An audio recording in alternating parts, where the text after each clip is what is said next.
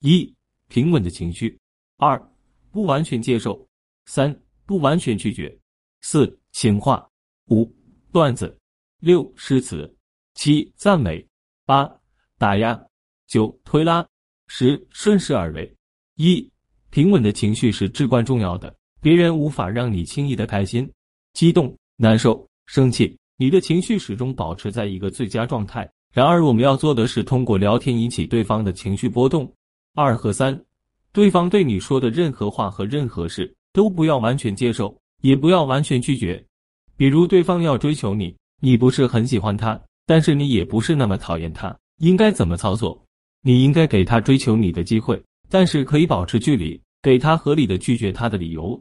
给他机会是为了让他了解你，把他拒绝是为了让他了解你的原则底线。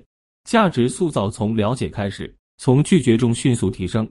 比如今天有个粉丝，有个男人明知她有男朋友，还不断的约她出来。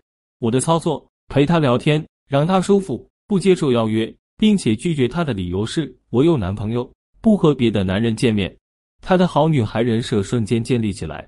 你越有原则底线，别人越是会高看你。但是你要给别人了解你的机会才行啊。四情话。今天的情话，我不小心闯入了你的心，不好意思，我现在出去。情话是需要文采的，这种文采来自于你读过的书，来自于你本身的情趣，情趣需要阅读来培养的。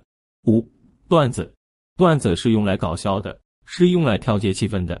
经常在抖音和皮皮虾上面刷点搞笑视频，可以提升你们讲段子的幽默感。六诗词，如果你真的要提升文化修养，唐诗宋词必不可少。特别是宋词，里面有很多唯美的爱情词，特别是柳永的词，非常不错。你如果能够背诵唐诗三百首，真的也是不会作诗也能溜。诗词背多了，肚子里墨水多，自然文采斐然。七，我会经常真诚的赞美对方，你千万不要怕赞美过度，你觉得过度就可以使用推拉，打压一下，推开一下。八，如果你觉得你们聊得太嗨了，你就去推开他一下，冷静一下气氛。这样不会导致你们的气氛过度甜蜜。九推拉，推拉是所有话术的矫正器，尺度不够，推拉来凑；尺度过大，推拉来压。正确使用推拉，让你聊天的尺度收放自如。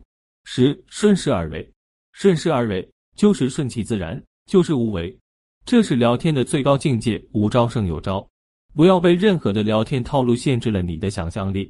最重要的一点，把话题接下去，瞅准机会。秀一波操作，让对方觉得你是一个高情商、十足有趣的人。不要刻意赞美、打压、推拉、讲情话，那样显得十分违和，很尴尬的。